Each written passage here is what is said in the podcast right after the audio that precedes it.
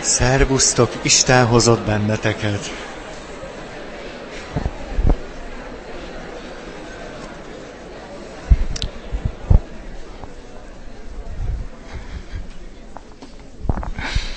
Ma valószínűleg befejezzük legkomolyabban az intimitás témát. Na most, valahol ott járunk, hogy hogy azt ígértem, hogy próbáljuk meg a végkövetkeztetéseinket megfogalmazni. És a végkövetkeztetésekből a következő pontok hangoztak el, hogy az intimitás előföltétele az intimitásra képes személyiség. Vagyis nem egyszerűen csak valamit kell megváltoztatni, nem csak a magatartásunkon, a kommunikációnkon, az élethez való hozzáállásunkon, vagy nem tudom micsodán kell változtatni, hanem a személyiségünknek kell alakulnia, kelt, ne erőszakoskodásnak vegyétek. Tehát felőlem nem kell, de hát... Hmm. És így különböztettük meg a meghitt pillanatokat, akár a meghitt pillanatok összeállhatnak egy meghitt éjszakává, azonban azok nem alakítanak bennünket meghittségre alkalmas személyiségé. Ráadásul a másikat se, meg a kapcsolatot se. Ezért aztán senkitől se iridlem a meghitt pillanatokból szövődő meghitt éjszakákat, de hogy attól önmagában nem leszünk meghittségre képes emberek, azt tuti. Kettő. Az autonómia föltétele az intimitásnak. Három az intimitás, a közelítés, távolítás művészete. Tudok én közel lenni a másikhoz, és tudok tőle távol is lenni, és nem lesz tőle halálfélelmem. És a másik, ha másik jön közel, ezt elbírom viselni, és nem kezd viszketni a bőröm, és azt is el tudom viselni, hogyha ő van távol. Hmm. Hmm. Négy. Szükség van a világról alkotott képünk radikális megkérdő jelezésének képességére. És ez az a pont, amit az összes többi ponttól eltérően hosszabban szeretnék elmondani, és aztán utána még mondok négy-öt pontot megint körülbelül ilyen röviden. De ezt még érdemes egy picit, mert itt kezdtünk el arról beszélni, hogy a 90-es évektől egyre másra szaporodott a szakirodalom, ami a kapcsolati mintákról szól. És ez pont belevág a mi témánkba. És a kapcsolati mintákkal összefüggésben, ugye elő az első megfigyelés a második világháború London bombázása, gyerekeket elküldték, megszakadt a megbízható, biztonságos csecsemő, anya vagy gyerek, kisgyerek, anya kapcsolat, és ez egy nagyon sajátos, de hasonló személyiség mintázatot, életutat mutatott, ezeknél a gyerekeknél, akik aztán felnőttek lettek, és kiderült, hogy hoppá, hoppá, ahogy ők a világot látják meg magukat, meg a másikat, meg egyáltalán a kapcsolatot, mint valami munkahipotézis, vagy mint valami előzetes létismeret, mint valami struktúra a sejtjeinkben, ez összefügg azzal az élettapasztalattal, ahogy ők picikorban egyszer csak elvesztették azt a lehetőséget, hogy egy őket folyamatosan szerető anyukával legyenek. Na és akkor azt nézték meg, hogy ugyanez a jelenség ismétlődik akkor, ha a gyerek kórházba kerül, vagy ha az anya kerül kórházba, tehát teljesen vétlen lehet mindenki, nincs rossz, meg tettes, meg bűnbak, jó esetben, akkor is ugyanez megtörténik, és akkor leírtak három fázist, hogy ez hogyan is esik meg. És az első fázis így hangzott, hogy a pici baba először még csak sír, vagy a gyerek hívja az anyucit, és még abban a biztonságban és bizalomban van, amivel beköszönt ebbe a világba, hogy az anyuci úgyis jön. És ha ebben a fázisban az anyuci tényleg jön, akkor azt mondja a kötődési elmélet, hogy biztonságosan kötődő ember lesz belőle, és az, hogy ő biztonságosan tud kötődni, ez egyfajta alapstruktúra itt benne.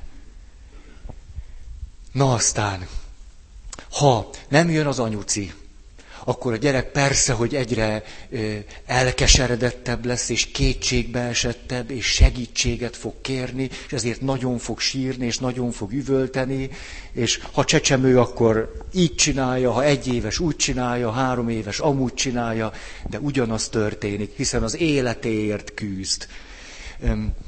Ez aztán vagy meghozza az eredményt, vagy nem, de hogyha csak akkor hozza meg, ha már eszeveszetten sír, vagy ha eszeveszetten sír, akkor is vagy jönnek, vagy nem, mindenképpen valahogy azt az alapstruktúrát alakítja ki a személyiségben, hogy ő bizonytalanul kötődő lesz. Még hogyha mondjuk az a nő, aki sosem fogja őt megcsalni, él vele 60 évig, ő akkor is teljesen bizonyos értelemben attól a nőtől függetlenül egy nagy hullámzást fog átélni. Tök mindegy, hogy a nő mit csinál. Mert ha a nő késik, ő már megy a pokolba.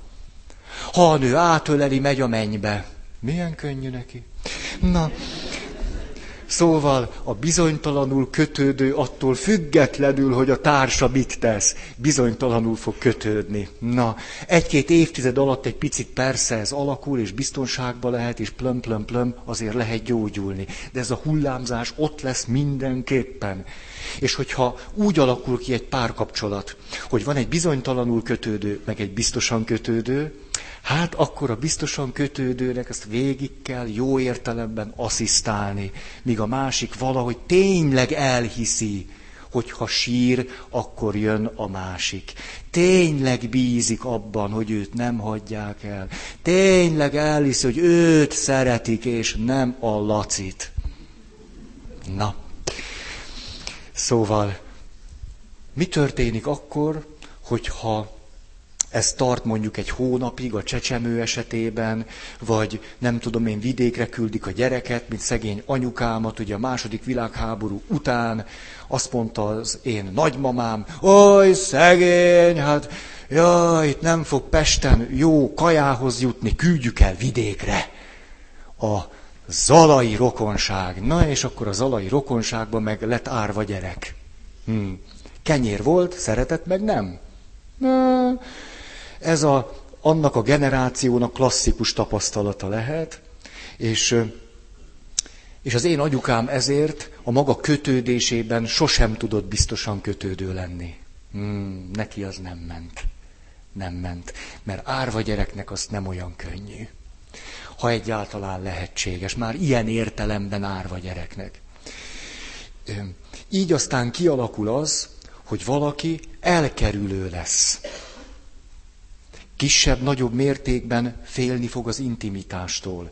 Inkább elkerül, mert még akkor van leginkább biztonságban. Mert még úgy leginkább kiszámítható az élet. Ezért aztán három ilyen fajta ugye, kötődési stílus van, de az négy fajta mintát mutat, majd mindjárt mondom a trükköt. Ugye, tehát van a biztonságosan, bizonytalanul, elkerülő módon. Csak hogy. Most hagyjuk -e, na nem, még egy kísérlet, az nagyon érdekes volt, magam is szinte ott voltam, de igazából csak olvastam, hogy az Egyesült Államokban ezeket a kötődési stílusokat nézték, és a következő trükköt találták ki, persze megint a nőknek volt a nehezebb. Nőknek azt mondták, hogy ez egy valamilyen kísérlet, minden esetre a kísérlet arról fog szólni, hogy őket egy kifejezetten hát szorongást előidéző helyzetbe fogják majd hozni, és akkor ezzel kapcsolatos lesz a vizsgálat.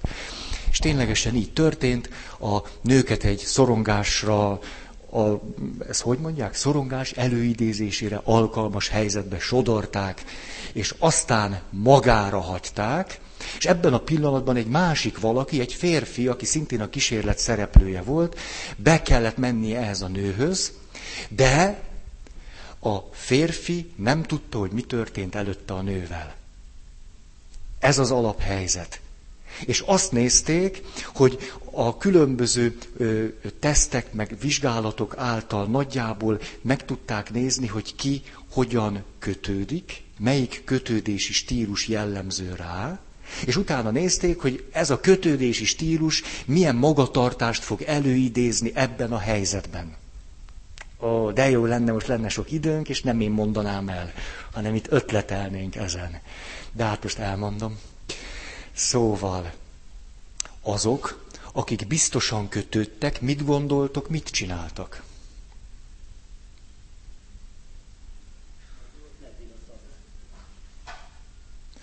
A, a biztosan kötődő nők.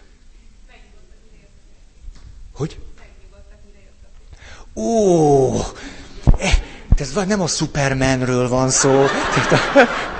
Azt hangzott, hogy super lady, ez a, hogy, hogy mire a férfiak már meg is nyugodtak. Hát, te, te.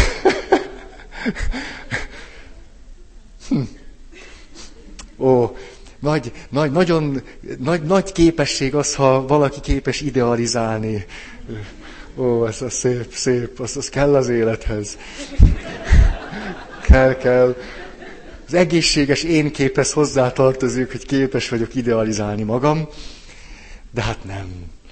Nem. Hát... Jaj már! Ez a...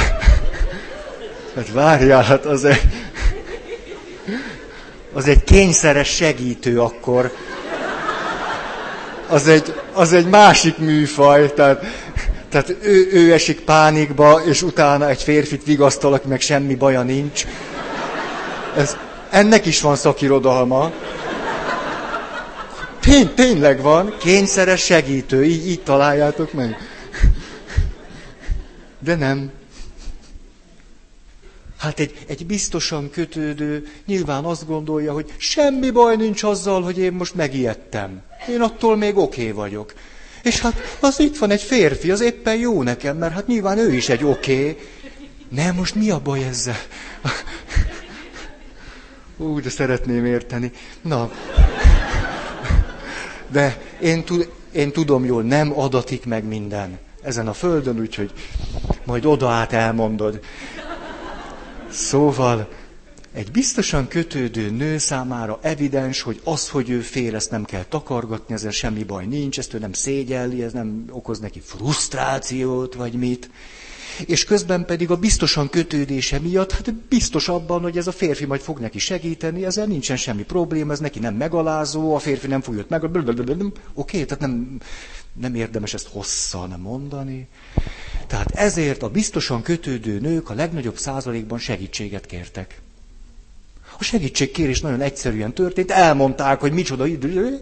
Na most, mit csinálnak a biztosan kötődő férfiak ebben a kísérleti helyzetben?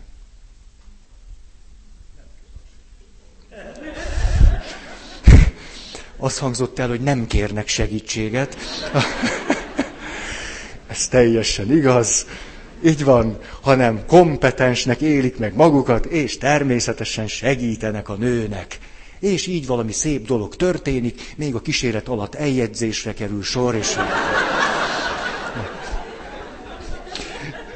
Szóval ez egy ilyen jó mintázat, tehát a nő segítséget kér, és vele nincs semmi baj, a férfi segítséget ad, és vele sincs semmi baj, és akkor túlélik a kísérletet, és megfelelő lóvéval távoznak.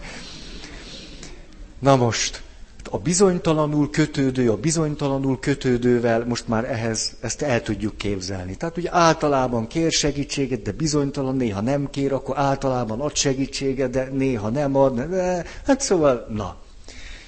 A legnehezebb a helyzet akkor, ha a nő, akit éri ez a, ér ez a helyzet, elkerülő módon kötődik. Az elkerülően kötődő nőknek egy hát kimutatható százaléka, hogy ezt a semmit mondó mondatot mondjam, el se árulta a férfinek, hogy mi történt vele, úgy csinált, mintha semmi baja nem lenne. Úgy csinált. És aztán akkor vagy történt ott valami, vagy nem. Ugye ez már is a párkapcsolat szempontjából, ú, ha mekkora kérdőjeleket hoz ide. Ott van a félelem, a rossz érzés, na ná, hogy azt szeretné, hogy most valami jó történjen vele, de ennek semmi jelét nem adja. Sem annak a jelét nem adja, hogy mi történt vele, sem annak, hogy segítségre szorul, sem annak, hogy bízik a férfiben, hanem hát... És aztán most a férfi ezt vagy megérzi, vagy nem most vagy, ú, de hogy ez általában inkább csak még rontja a helyzetet, nem? Mert nem szólok, nem kérek, stb. De nem is kapok. Na. Mi volt a helyzet a bizony, a, na, a elkerülő módon kötődő férfiakkal.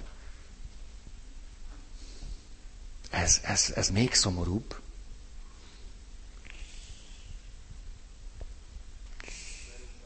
Berúgtak. A, a kísérlet után lehet. Ó, egy ilyen biblikus. Tehát, hogy megígérte, hogy segít, de aztán nem.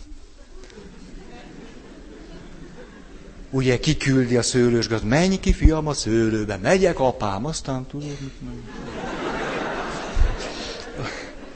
mit. Hát nem, nem, de, de mm, az történt, hogy minél intenzívebben kért a nő segítséget, a férfi annál intenzívebben utasította el. Hát elkerülő, most akkor ezt megint vigyük át egy párkapcsolatra. Képzeljünk el egy elkerülő férfit, aki egyébként egy rendes csávó. És amikor a nőnek baja van, és akkor, mikor szeretne nagyon segítséget kérni, a férfi számára ez félelmetes, hiszen fél az intimitástól. Nagy segítség, meg nagy nem tudom én mi, hát ez, ez nagyon félelmetes egy elkerülő ember számára. Ezért aztán Úgyhogy itt egy fordított arányosságot lehetett megfigyelni. Most tehát akkor ez a három klasszikus kötődési stílus, és ez nem azon múlik, hogy jó-e a pasi, vagy szép-e a nő, ezeken kicsit sem múlik. Nem múlik a helyzeten, semmi sem múlik, csak azon, hogy ez bennem adva van. Tehát izgalmas föltárni azt, hogy én vajon melyik kötődési stílusra álltam rá. Hm. És akkor itt jön egy trükk, a három kötődési stílus mégiscsak négy pozíciót rejt. Stimmel. Most a pozíciókat már nem a kötődési elmélet világából hozom, hanem Eric Byrne-től. Mert miközben a kötődési stílusokat a 90-es évektől kezdik el leírni, meg kidolgozni, meg minden, Eric Byrne már 20 évvel azelőtt leírja ugyanezt, a maga nyelvével. És erre mondtam azt, hogy itt van több mint 30 év tapasztalatunk, és akkor ezt hadosszam meg veletek, mert a kettő hihetetlen jól egymásra vonatkoztatható, és akkor itt sok érdekes fölismerésünk lehet. Az derült ki, és később a kötődési stílusokat kidolgozó elmélet is átvette, hogy hiába van három stílus, mégiscsak négy pozíció létezik. Hm. A valóság mégiscsak győzött az elmélet fölött, hogy a biztosan kötődő ember magáról, ja és akkor ezt akkor gyorsan, gyorsan. Nem gyorsan. Miért kéne gyorsan? Hanem inkább röviden. Szóval. Tényleg, jó, jó, észnél vagyok, jól van. A biztonságosan kötődő az azt gondolja magáról, hogy én rendben vagyok. Ugye, amerikai nyelven oké okay vagyok. Hát így van a szakirodalom, most mit csináljak? Ugye, mint ahogy, oh, hát tudjátok, ez a Woody Allen, hát szóval, Woody Allen, viszket a vádlim, Woody Allennek, tegnap is volt egy pók a lakásban. Most mondjátok meg, ilyen melegek vannak strabancolta nyolc lábával. Félelmetes. Nyolc van neki? Jó, és kinek van tíz? A handicapes százlábúnak. Na jó. Szóval, a százlábúnak már születésekor százlába van. Milyen, ez lenyűgöző. Na, szóval, ja, hogy Woody ellennél tartottam. A legújabb filmjében, Füles a címe, van benne legalább mondjuk három olyan, olyan dialógus részlet, amire érdemes megnézni a filmet. És ott van az, hogy, hogy nem tudom, valami társaságban csacsognak egy amerikai, meg egy, meg egy angol ember közt szövődő szerelemről, és Woody Allen a következőt mondja, hogy végül is, hogyha a nyelvi nehézségeket leszámítjuk, akkor elég szerencsésnek tűnik ez a kapcsolat. Na szóval, amerikai nyelven én oké okay vagyok, és te is oké okay vagy.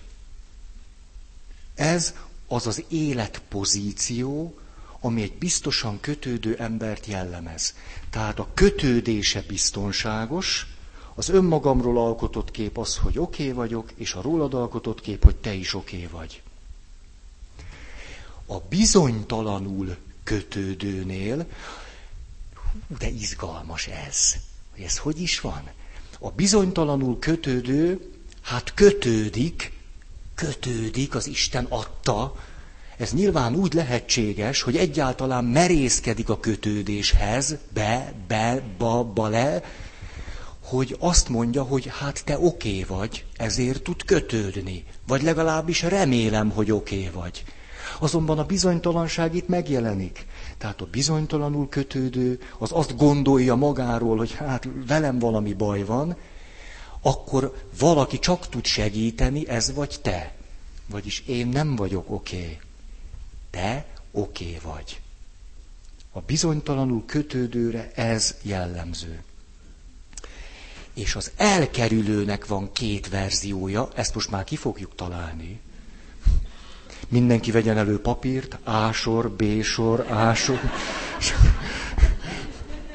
Tudja, hogy el fogom fogadni.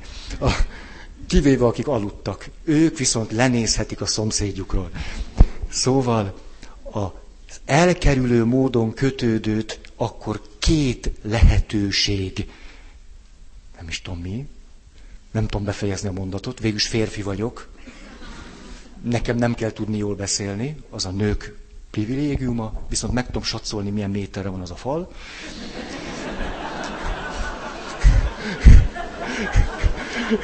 Szóval, az ember ne, ne, ne, ne sírasson olyan képességeket, amiket nem kapott. Nem, nem kaptam, nem kaptam. De mondjuk egy cseresznyével azért pont eltalálnám a falat.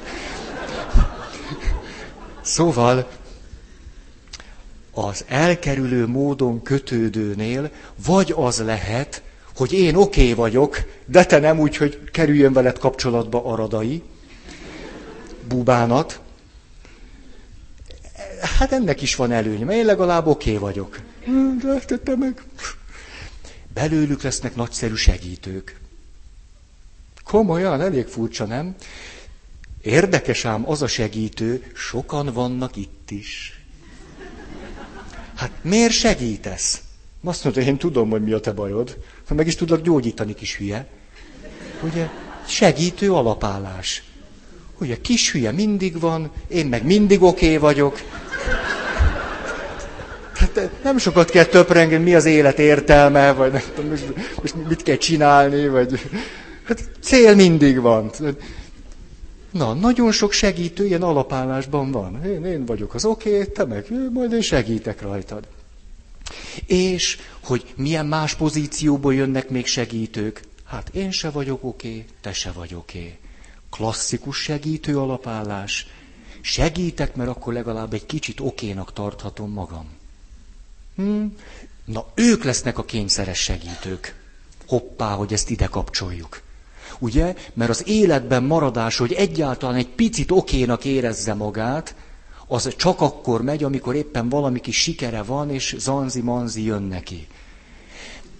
Ez nem változtatja meg az ő alapállását, elviselhetővé teszi az életet. Ezért kényszeres segítő a drága, mert állandóan güriznie kell azért, hogy egy picit elhiggye magáról, hogy mégiscsak oké. Okay. És jó esetben néhány pillanatra még azt is elhiggye, hogy talán a kliens is oké. Okay ha meggyógyult. Ha nem, akkor meg... Hát... Ez tehát röviden, de nem gyorsan a négy alapállás és a három kötődési stílus. Na, most nézzük meg ugyanezt egy picit, picit kifejtve, hogy ez el tudjon bennünk mélyülni, és ami alatt én beszélek, ti tippelgessetek arra vonatkozóan, hogy vajon melyikek vagytok. Nem kell majd elmondani a végén. Nem is olyan könnyű ám, nem könnyű, nem könnyű. Tűrili. A biztosan kötődőnek a jellemzői. Rokonszenves vagyok, örülök, hogy élek. Mások meg általában jó szívűek. A szerelem fönn tud maradni. Érdemes megházasodni. Kér és ad érzelmi támaszt. Értek ahhoz, amit csinálok. Tudok, tudunk együttműködni. Tudomásul vesszük a jót és a rosszat, és ezzel együtt a jó és rossz örökös változásával el tudjuk fogadni egymást, meg a helyzeteinket. Van realitás érzéke. Az életét nem kerüli el a siker, és ráadásul a négy alapérzést is elég érdekes módon tudjuk társítani ezekhez az, a, a mintákhoz. Hát alapérzése az öröm. Kettő. A bizonytalanul kötődő. Ő a klasszikus hamupipőke. Hamupipőkéről szeretnék a mai alkalommal fél órát beszélni. Komolyan, képzeljétek el, az egész délutánt vele töltöttem. Nagyon érdekes volt, nagyon beszélgettünk a sorsáról, gyerekkoráról, férjhez meneteléről, nagyon érdekes volt, és amit elmondott nekem, szeretném nektek elmondani, mert megkért, hogy nyugodtan. Nyugodtan, hogy okuljunk belőle. Csak el kellett mennie. Azért, mert este van, és a gyerekek várták. És rám bízta, hogy beszéljek róla. Na. Tehát, a bizonytalanul kötődő sokszor kételkedik önmagában. Nehéz kiismerni. Kevés olyan ember van, aki ugyanúgy hajlandó elköteleződni, mint én. És ez a hiedelme. Hát én még képes vagyok, de könnyű szerelembe esni. Ugye ez a, ez a rácuppanok gyorsan valakire, hogy megmeneküljek. Partnerem nem szeret igazán. Hm? Akkor is, ha szereti, akkor is ezt gondolja. Közel akarok lenni, de valahogy a másikat ez riasztja. Mások rátermette, hú, ez egy nehéz szó, rátermettebbek. Sikerült? Hát múltkor olvastam egy másik ilyen nehéz szót. Méhnyaknyák. Hogy ilyen szó létezik. 40 éves koromban olvastam először ezt a szót. Méhnyaknyák. Hát komolyan, mint a hülyéskednének velünk, de hát nem. Nem, és most 40 évesen rájöttem, hogy, hogy hát hadd mondjam el, hogy mire jöttem rá. Hát persze arra jöttem rá, amit elolvastam előtte egy perccel, de legalább leesett, mert olvasom ám, hogy, hogy egy kisbaba születéséhez három dolog kell. És én buta férfi, eddig azt gondoltam, kettő elég. És itt most nem a férre, a feleségre, meg a szeretőre gondolok. És az a biztos, nem? Az... Nem, tehát petesejt, hímivarsejt, méhnyaknyák. Anélkül, kis barátom, lövelheted a spermát nyugodtan. Abból baba nem lesz. Úgyhogy... Na, jó. Tessék? Hát ezt röviden nem lehet. Az... Főleg tőlem ne várd röviden. Na. Na, akkor térjünk szilárdabb talajra. Tehát vesztes helyzetbe, tehát vissza, vissza tudtatok jönni, hogy hol tartunk? Ja. Hamupipőke, igen. Mások rátermettebbek, mint én. Valahogy vesztes helyzetben vagyok. Könnyen kapcsolódom olyanokhoz, akik magukat okénak tartják, de engem nem. Alapérzés a félelem. Hangulat, lehangoltság, aggodalom. Hmm. Amely érzéseket nem szívesen tudatosítja magában, az a fájdalom és a szomorúság. Ezeket próbálja elkerülni. Játszik egy játszmát, ha megismertek, majd rájöttök, milyen értékes vagyok. Fantázia, végül szeretni fogtok és elismertek. Szól a zene. Amivel megpróbálja az életét elütni, az, hogy áldozatokat hoz. Olyasmit ad másoknak, amit ő nem kapott. Ez a bizonytalanul kötődő. Na most, nézzük az elkerülő elutasítót, aki azt mondja, hogy én oké okay vagyok, de te nem. Jobb vagyok nálad. Úgyhogy amiket mondok, ez, ez bele van égve a személyiségébe. Bele sült.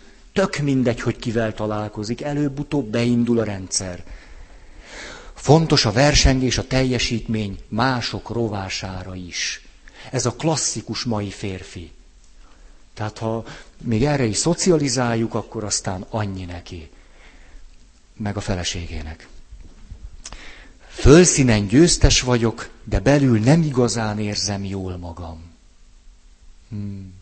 Hány bugyuta amerikai film szól erről, nem? Már karrier csúcsán van, de valami hiányzik, és akkor jön a gyufárus lány, és akkor... Na. Leereszkedően segítek neked. Megvetés vagy megmentés.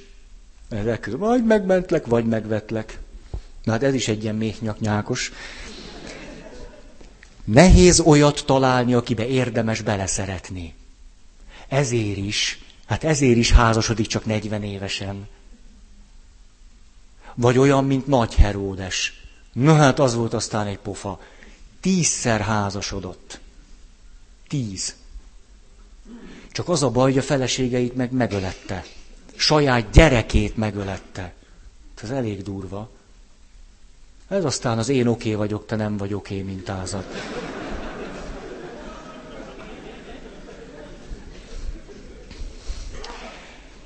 Nehezen engedek magamhoz közel, vagy bízok bárkiben. Partnereim, minthogyha meghittebb kapcsolatot szeretnének velem, de az nekem nem esik jól. Nehezen kérek segítséget. Alapérzés a harag.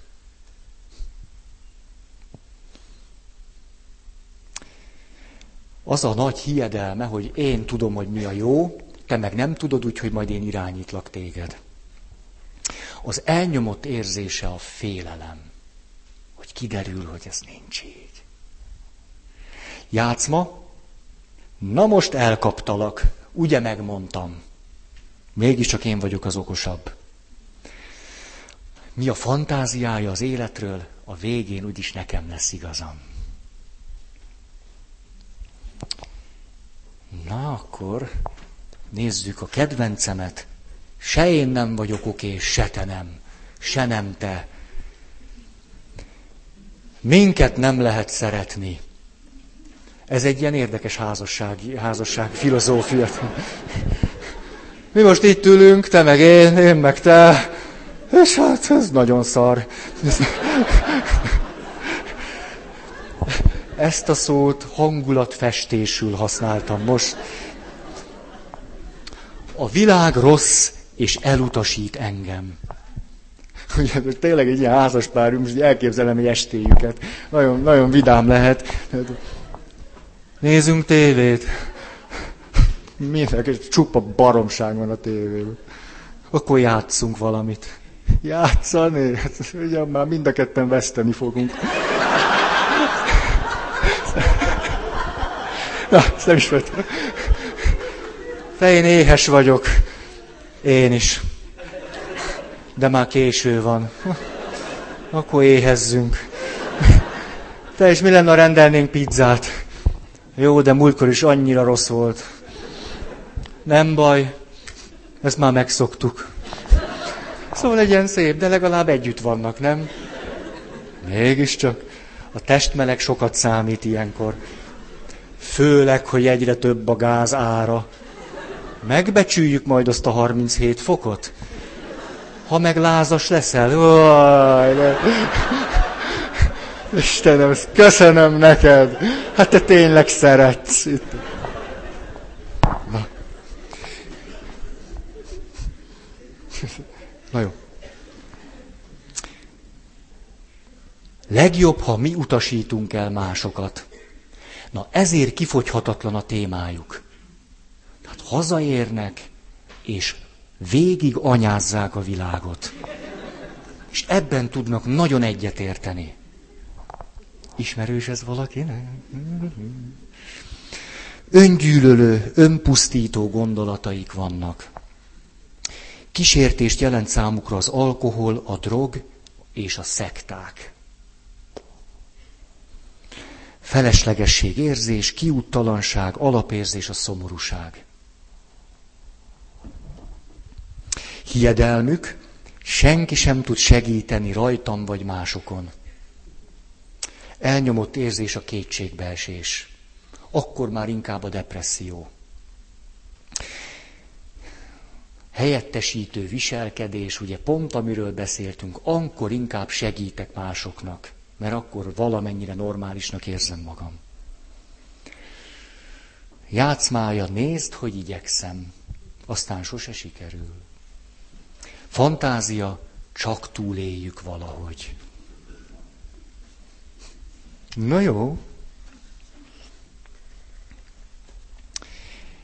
Most egy picit bővebben elmondtam ezeket a, ezeket a pozíciókat, és most jöjjön hamupopóka. Hamupopóka bizony, akit csak az illedelmes utókor nevezett el hamupipőkének, mert az, hogy valaki pipőke vagy pipőkéje van, ennek semmi értelme nincs. Hát hamuban ül a popócskájával, tehát hamu, popóka, ez teljesen evidens. Az, hogy őt pipőkének hívjuk, ez a, hogy mondjam, a kegyes utókor blaszfémizmusa, de valójában, na, szeretnék róla mesélni, de előtte iszom egy kis pszichokémiai startert.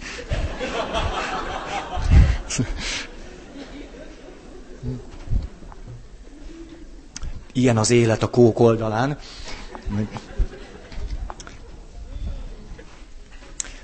Hamupipőke azért érdekes, mert most hamupipőke élettörténete kapcsán arról is tudok beszélni, hogy hogyan lehet fejlődni, gyógyulni.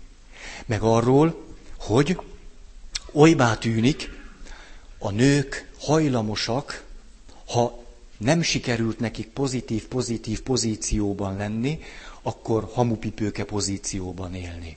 A negatív-pozitív a nőkre több okból is ö, ö, stimmel. Ennek komoly irodalma van, de most nem akarok fárasztani titeket, meg nem is emlékszem rá. A, de bízzatok, így van, na. Tehát a, a nőkre ez jellemzőbb. Hát a férfiakra mi jellemzőbb? Na ná, hogy az, hogy én oké okay vagyok, te meg nem vagy oké. Okay. Ez meg a férfiakra jellemzőbb. A kapcsolatra meg az jellemző általában, hogy ezek ketten keresik egymás társaságát. Mert éppen hallatlanul megfelelnek egymás már beégett hiedelmeinek. És akkor majd most nézzük meg, hogy mi lesz hamupipőkével, ha megházasodik, és aztán mi lesz vele utána. Tehát hamupipőke negatív-pozitívból indul, és az az álma, mint nagyon sok hamupipőkének, aki azt gondolja, hogy hát velem azért valami baj van, de majd a fehér herceg a szürke lovon, szóval, hogy találok egy királyfit. De a királyfi milyen? Ő oké. Okay. Pozitív. Királyfi pozitív. Ha sikerül egy királyfihez hozzámenni, akkor meggyógyul a negatív-pozitív beállítódásom. Mert egy pozitív királyfi mellett, aki közben király lesz, mert az apát eltemetjük,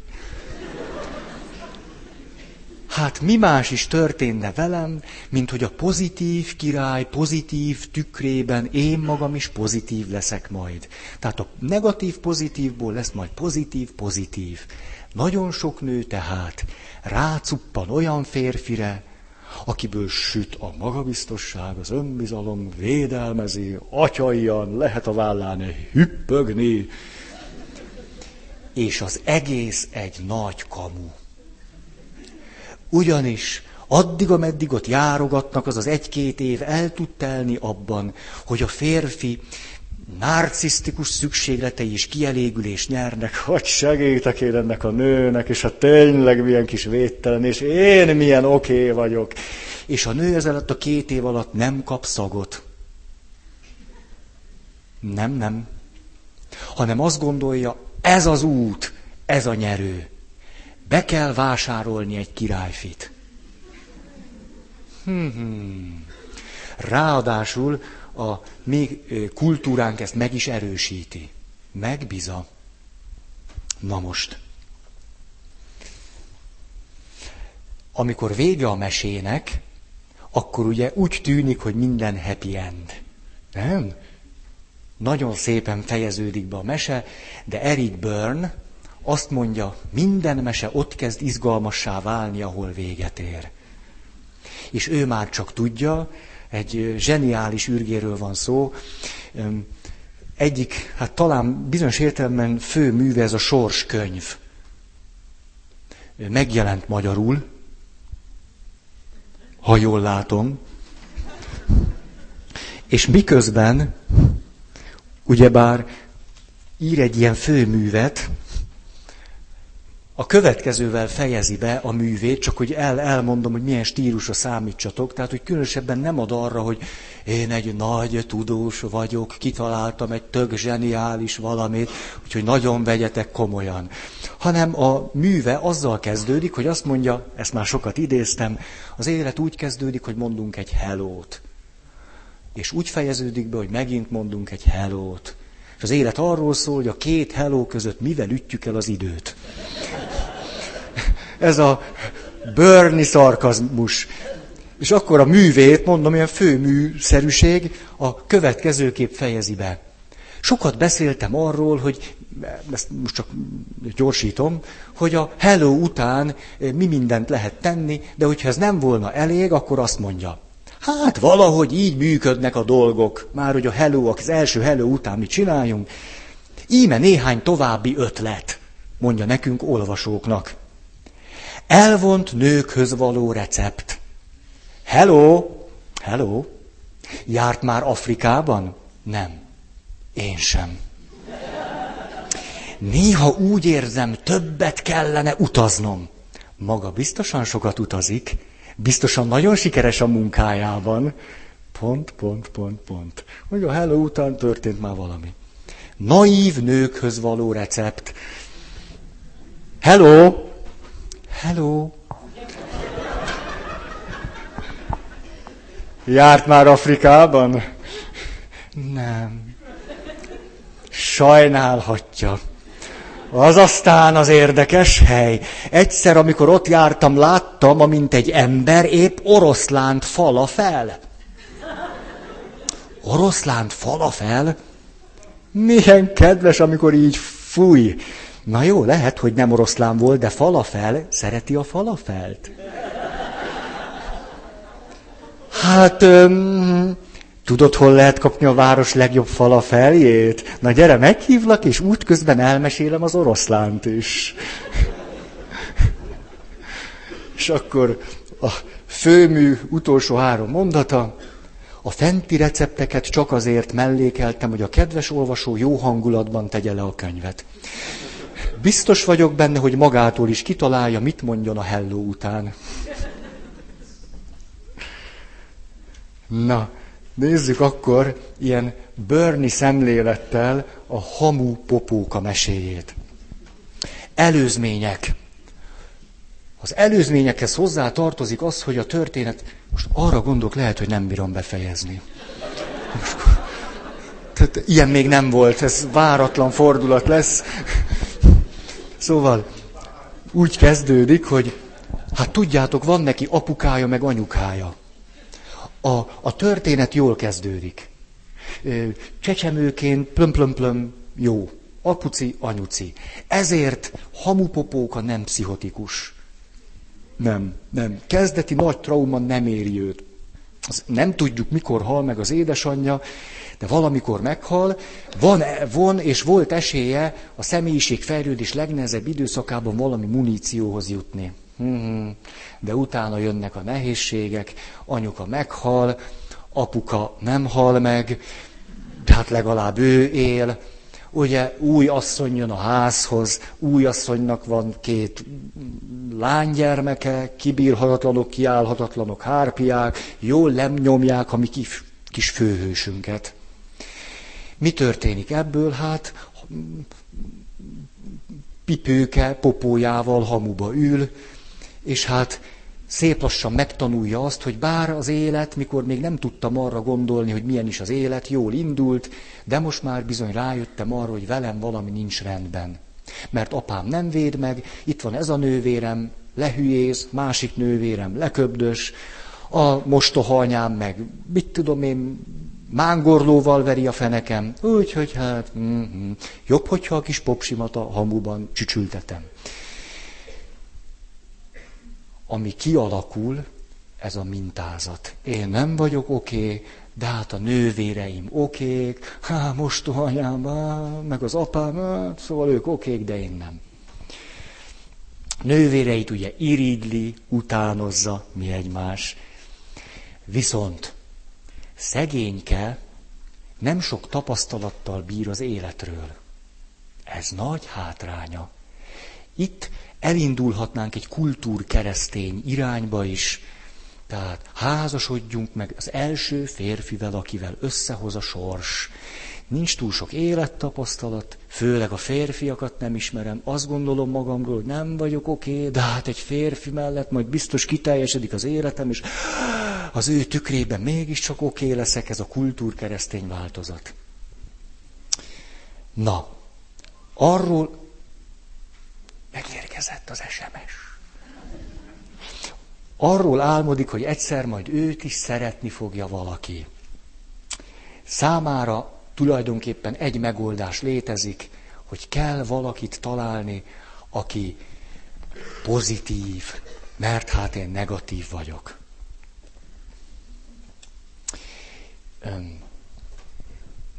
Itt történik az első nagyon súlyos, tragikus fordulat, mert ha azt gondolja, hogy majd azáltal gyógyul meg, és lehet ő is pozitív, és láthatja a másikat is pozitívan, hogy olyan valakit veszel, aki azt mondja magáról, hogy pozitív, és abban a néhány napban, mint ez a királyfi, lohol utána lógó nyelvel, bár aztán már nagyon trükkös ez a királyfi, mert szolgát küld azzal az arany vagy milyen cipellővel, nem is maga megy, ha lett volna a mi hamupipőkönyvnek élettapasztalata, már így gyanút fog.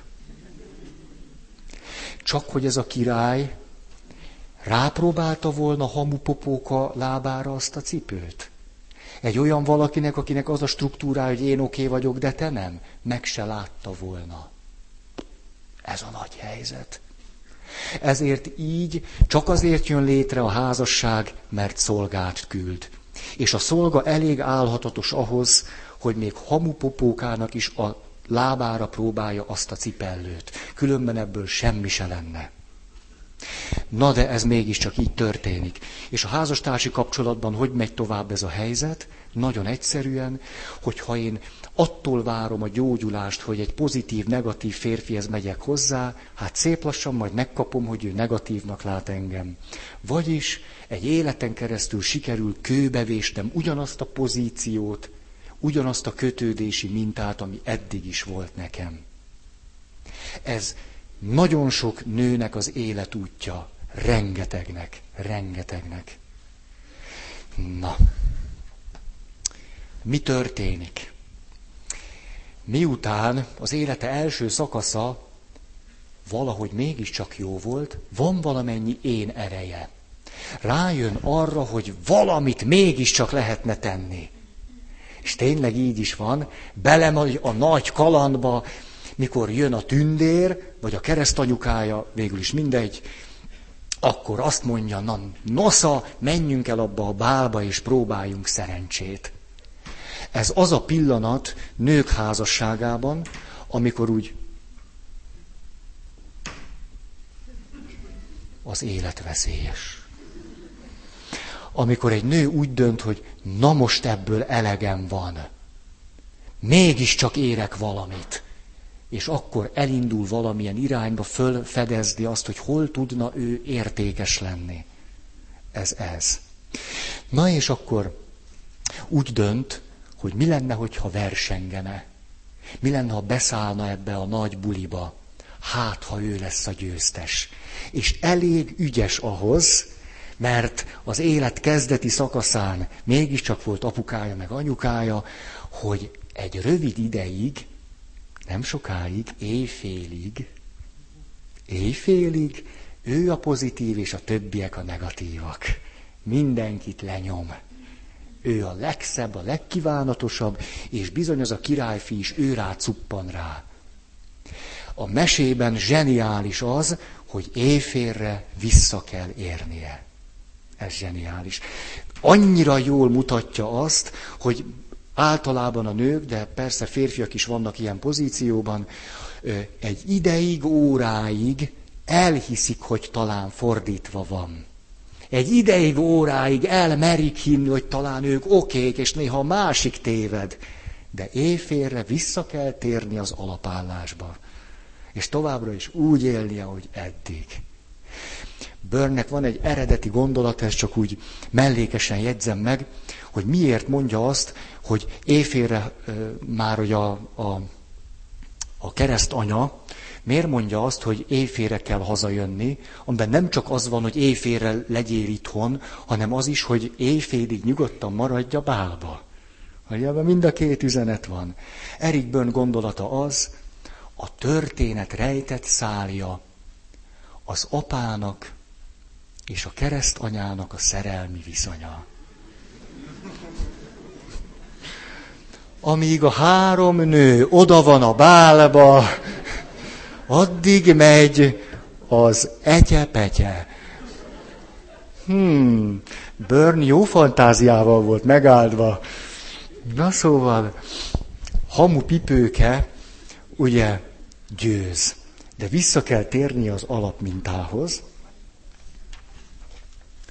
amit persze úgy is értelmezhetünk, hogy előbb-utóbb befészkeli az agyába magát, meg a gyomrába a félelem, mi lesz, ha kiderül, hogy nem is én vagyok a legszebb? Mi lesz, ha kiderül, hogy nem is én? Ugye ezt nőktől mennyit hallottam? Hogy ú, hogy, hogy majd nem lehet-e az, hogy a férjem majd egyszer rájön, hogy nem is én vagyok az igazi. Egy ilyen rettegés, hogy majd, majd ő lebukik, és kiderül, hogy, hogy, tehát, hogy félreértés volt az egész.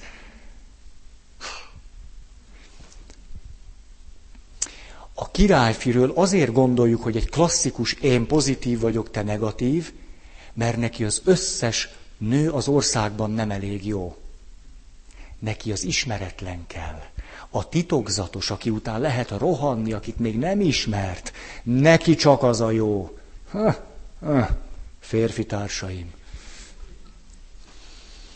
Tehát csak a legjobb és a legrendkívülibb lesz ehhez a királyfihoz való. Hogy folytatódik a történet, miután egybe kelnek? Ez a nagy kérdés.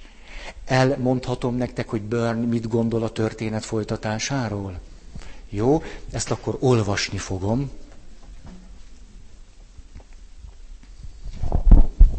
Asszonyok pedig lejjebb fognak zuhanni a székbe, fölismervén sorsuk alakulását.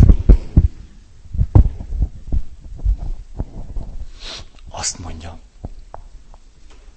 A valódi emberek ismeretében viszketett az orrom elnézést. Nem túl nehéz kitalálnunk, mi történik hamupipőkével az esküvő után.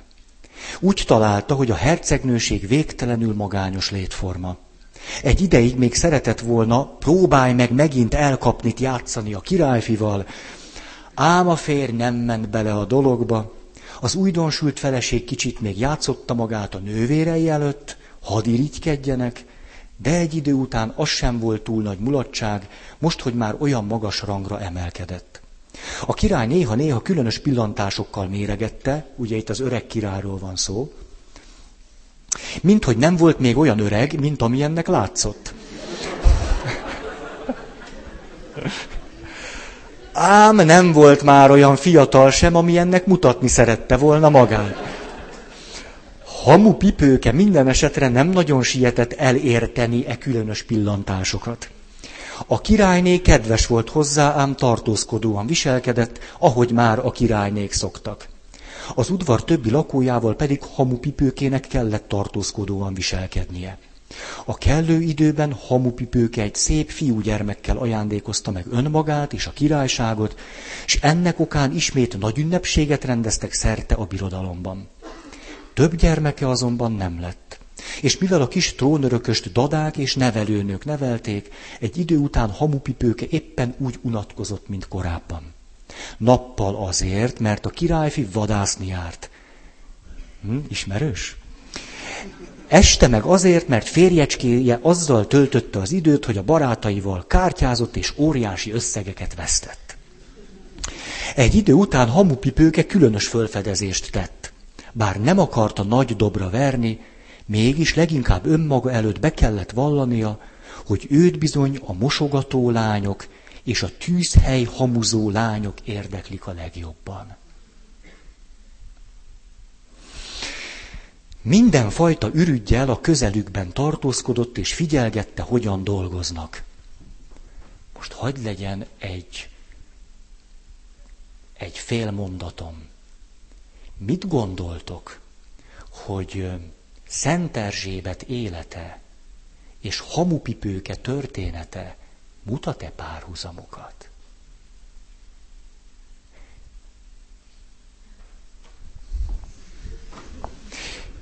Csak hogy már a saját tapasztalatából származó ötletekkel és javaslatokkal traktálta őket. Még később már azon kapta magát, hogy könnyű kis kocsiján keresztül kasul utazgat a birodalomban, néha kisfiával és annak nevelőnőjével, máskor meg egyedül, és soly, sorra bejárja a nyomornegyedeket és az eldugott apró falvakat, hogy megtudjon valamit, amit már úgy is régóta tudott. Megint lenne egy fél mondata. Láttok-e valami párhuzamot Diana hercegnő és hamupipőke között? hogy a királyságban ezer és ezer olyan asszony él, akik mosogatással és tűzhely vakarással mulatják az idejüket. Hamupipőke pedig szívesen elidőzött a társaságukban. Csak hamar szokásává vált, hogy rendszeres látogatásokat tett az ország legszegényebb házaiban, ott, ahol a nőknek a legkeményebben kellett robotolniuk. Visszaöltözött a régi rongyaiba,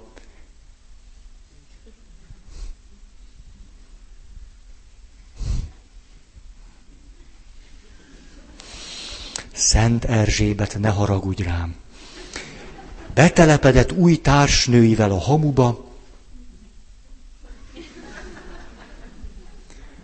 Láttuk-e valamennyi összefüggést Szent Margit és hamupipőke története között? Tehát segítkezett másoknak a konyhában. A királyságban hamar híre ment az úrnő új hobbiának, a királyfi még veszekedett is vele emiatt, ám hamupipőke hajthatatlanul ragaszkodott ahhoz, hogy senki se szóljon bele a dolgába. Az első életévek még sikerültek. Egy napon egy unatkozó udvarhölgy megkérte, hadd tartson vele a kirándulásra. Az idő múltával egyre többen kapcsolódtak be a mozgalomba. Végül már nemes hölgyek tucatjai öltöztek rongyokba minden reggel, és szerte szaladtak a városban, hogy borzalmas és lealanycsonyító munkában segítsék az elgyötört háziasszonyokat, és közben mindenféle érdekes dolgokról pegykálkodjanak velük. Hamu Pipőke hercegnő egy idő múlva kitalálta, hogy szociális segítő hölgyeknek egymással is össze kellene jönniük, hogy megvitassák a tevékenységük során fölmerülő problémákat.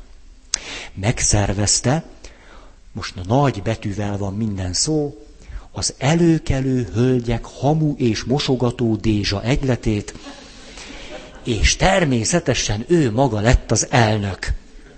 Ettől kezdve akárhány kemén pucoló, na, kemence pucoló, krumpli hámozó, konyhalány és szemét guberáló nő vetődött a városba, mind meghívást kapott a palotába, hogy beszámoljon az egyletnek arról, hogy mi újság a szakmában, hogyan űzik az ipart más országokban.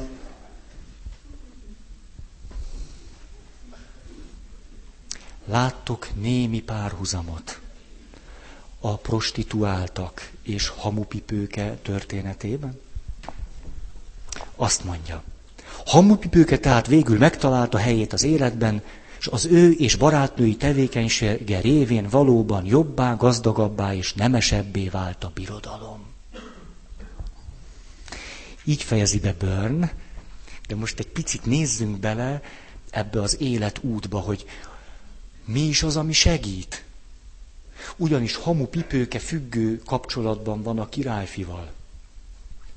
Intimitás, ajjajjajjajjaj, hol van az már? Na. Tehát akkor mit gondol a királyfi? Nézzük egy picit felőle. Hát a királyfi azt gondolja, megütöttem a főnyereményt, itt van ez a legszebb nő, a legkivételesebb, rendkívülibb, majd ő fog nekem szolgálni. Hát ezt gondolja. Én oké okay vagyok, ő nem. Hát az ő dolga, hogy engem szolgáljon. Hát én vagyok oké. Okay. Hamupipőke ezért is kerül nehéz helyzetbe, hiszen egy királyfihoz kéne fölérnie. Úgy lehetne csak ő is pozitív, hogyha túl is tenne talán azon a királyfin. Ez majdnem lehetetlen. Egy nő meg egy férfi házasságában a férfi azt gondolja, hogy ő oké, okay, és neki ez az alap mintázata, és közben azt gondolja, hogy a nő nem, az a nő hogy tudja kinőni ezt a férfit? Nem könnyű. Ezért aztán nyilván hamupipőke egyre szomorúbbá válik. Hát ez valószínű. A fejlődés hogyan történik? A vesztes pozíciónk az, hogy kell nekünk valaki, aki majd segít nekünk abban, hogy a negatív pozitívból pozitív-pozitív struktúrára térjünk át. De ez, ahogyan hamupipőke teszi, csak megerősítőt ugyanebben a rossz struktúrában. És itt jön egy nagy illúzió. Illúzió két dolgot gondolni. Az egyik, hogy csak úgy ukmuk fuk, egy negatív-pozitív, bizonytalanul kötődő pozícióból pozitív-pozitív, biztosan kötődő pozícióba lehet kerülni. Hogy innen van átjárás oda. Mondok nektek egy nagyon szomorú tényt. Megtérés élmény nélkül nincs. Lehetséges, egy negatív pozitívból átmenni pozitív pozitívba, vagy egy negatív negatívból átmenni pozitív pozitívba, megtérés erejű élményre van szükség. Mégpedig azért, mert a megtérés élmény segít abban, hogy elhiggyem, hogy a hiedelmeim tévesek voltak, és kicseréljem azt más hiedelemre. Most a hiedelmet akkor tegyük idézőjelbe, mert hát ha az nem hiedelem, hanem a valóság.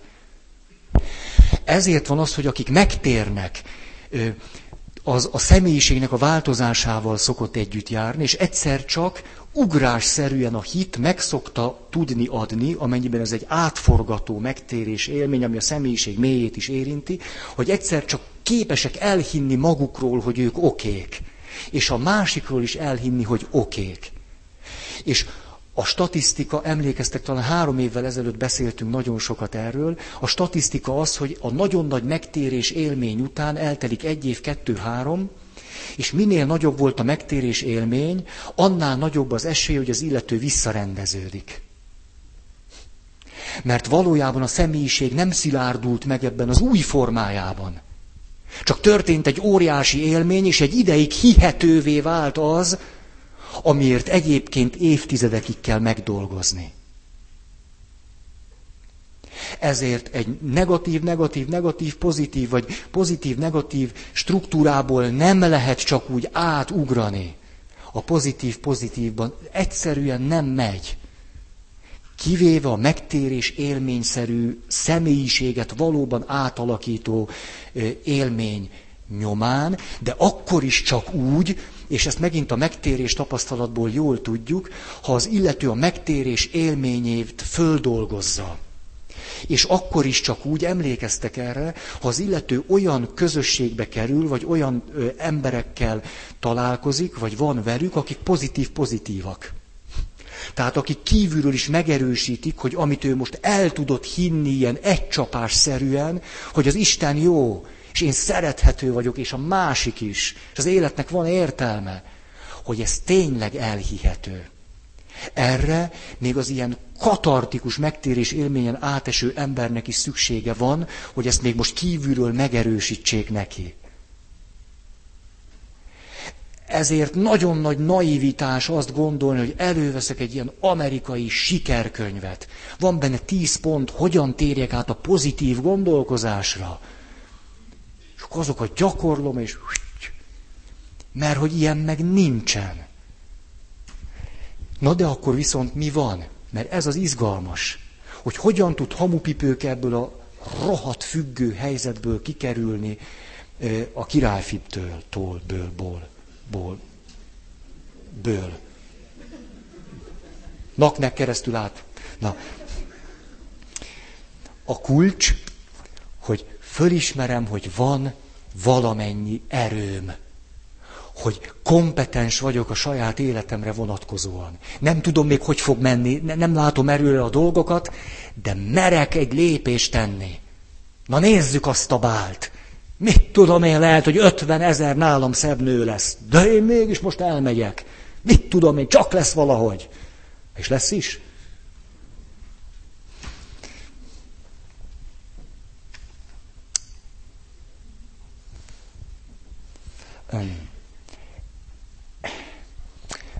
Ha, e, jó, nézem az időt, tényleg nem bírom befejezni. Hamu pipőke tehát próbálkozik. Ez a nő akkor próbálkozik. Van egy olyan lehetősége, hogy azt mondja egy-két kudarc után, mert akkor megkóstolta, hogy ez milyen, nem érdemes. Ó, ez nagyon macerás ú, ezzel a férfivel ez nagyon macerás. Igaza is van? Igaza van? É, ez nagyon macerás. Dönthet úgy, hogy az egészet hagyja a csudába. Ez is lehetőség, csak nem a legjobb. A legkonstruktívabb lehetőség még, ha megmarad ebben a helyzetben, az az, hogy tovább erősítgeti a férfit. A férfiak meg itt szoktak lépre menni. Találkozunk egy nővel, ez megesik, meg elkerülhetetlen. És a nő mit csinál? Etet, és zanzi manzi. És én mit gondolok? Ez rólam szól. Hát ez, ez lát engem. Hát ez, ez, ez szuper. Ez, ez, e, két órá ismerjük egymást, de már tudja, ki vagyok. Ez, ez, hát ezzel a nővel érdemes továbbra is. Hát aki ennyire tisztán lát, ekkora realitás érzéke van, aki így, így köpi, vágja a valóságot, hogy ő, és áhítatos szemmel figyel rám, pedig nem is beszélek. Hát, hát ez, ez a nő, ez igen, ez, ez, ez. És miről szól a történet? Annyira izgi. A történet arról szól, hogy ez a történet a nőről szól. hogy a nő azt mondja, minél jobban megerősítem ezt, ezt a pasit az erősségében, és közben én hozzátartozhatom, annál inkább vagyok én pozitív. Erről szól a történet. Érdemes a pasit megerősíteni, mert az kihat rám, mert mi kapcsolatban vagyunk egymással. Ezért aztán erősítem őt, szolgálom őt, és jönnek a nyereségek. Ez mm, arhaikus változat. Ezt mondanám, egyre kevésbé járható. A ma világában, a, hát szóval ilyen nagyon-nagyon sajátos mikroklímában kell egy nőt fölnevelni, hogy ezt, ezt, ezt még tudja választani. Lehetséges, tehát szekták alakulnak erre a pozícióra. Tehát a férfiak okék, nők nem. Nők nem okék, férfiak igen. Csináljunk egy kommunát, ezt jó, szocializáljuk őket, és menni fog a dolog. Hát, amíg a rendőrség meg nem érkezik.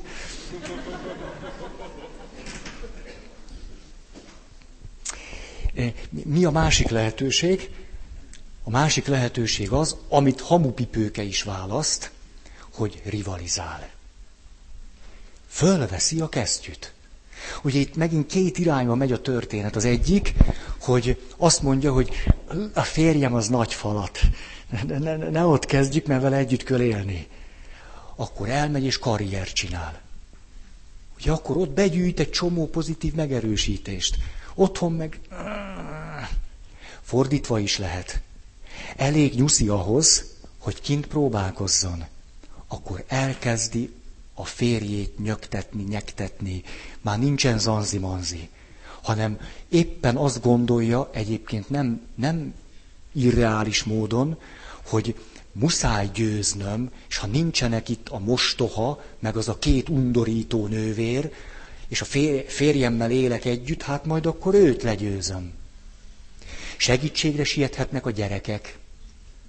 Ilyenkor történhet az meg, hogy a saját gyerekeivel rivalizál. Bizony, ilyet már láttam. Nő a saját lányával rivalizált. Hm? Lehet mind a kettő. Előbb-utóbb ez szokott történni. Tehát pozíció, muszáj, hogy jöjjön az, hogy én oké okay vagyok, és hogy te nem vagy annyira oké, okay, mert én oké okay vagyok nálad. A munkában ezt lehet, hogy könnyebb elérni. A párkapcsolatban viszont sokkal nehezebb. Azért, mert egy én pozitív vagyok, te negatív vagy férfi, nagyon csökönyös tud lenni. Mert egy én oké okay vagyok, te nem vagy oké okay, férfi, mit fog gondolni? Klasszikus helyzet, a nőnek kell változni. Hát ha én oké okay vagyok, akkor nővel van baj, a drágám, te megűr, meghűltél az utóbbi időben. Mi ez a marhaság, amiket itt most elővezetsz, hogy, hogy dolgozni akarsz? Hát nézzél már magadra.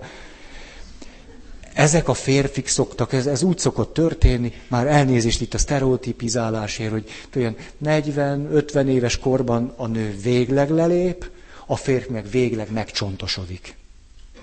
És végül a férfit már senki más nem pátyolgatja, csak valamennyire, amikor a férfi nemi hormon szintje is leesett, az egyszem lánya. Valamennyire. Ez.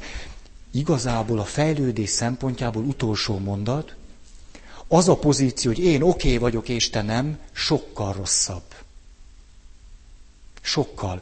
Mert ha én azt gondolom magamról, hogy én nem vagyok oké, okay, de te igen, ez állandó önvizsgálatra késztet. Legalább van valami ösztönzés, hogy magammal törődjek, és tudok elkezdeni ilyen alapból fejlődni. De a férfiaknak ez a lehetetlen hozzáállás a sajna, hogy én oké okay vagyok, te meg nem, ez éppen elvágja őket a fejlődéstől. Hát tényleg nincs annyi újjunk itt együtt, ahány házastársi kapcsolatot láttam így, hogy a nő egy idő után azt mondta, hogy elég, elkezdett fejlődni, a férfi maradt ott, ahol volt. Az nincs annyi újjunk itt, ahány ilyen házasság van keresztül kasul.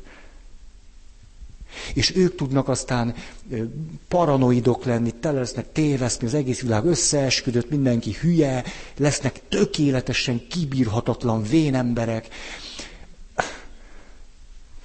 ha megérik azt a kort. Megszokták. A... ez is tapasztalat, aki, aki magát igazán okénak tartja, és a másikat nem, hihetetlen sokáig tud élni. Nagyon. Olyan erővel gyaláz be mindenkit a környezetében, hogy az lenyűgöző. Ismertem egy 93 éves bácsit. Meséltem is itt a történetét. Mentem áldoztatni, haldoklott a bácsi, 93 éves. Bementem, köszöntem, és tudjátok, mit mondott? Mit akarsz?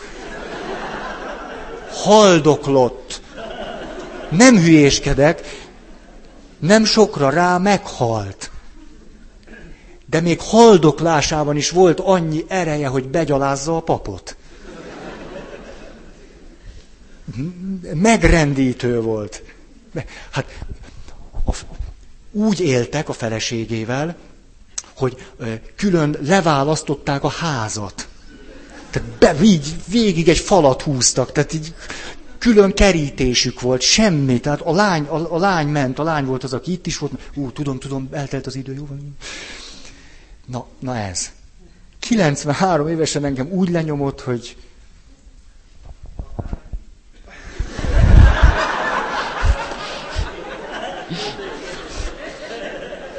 Igen, a betegek szentségét adtam neki. De az 93 évesen az már kevésbé a személyiség átstruktúrálására való idő. Na, jól van, akkor tényleg akar-e valaki hirdetni?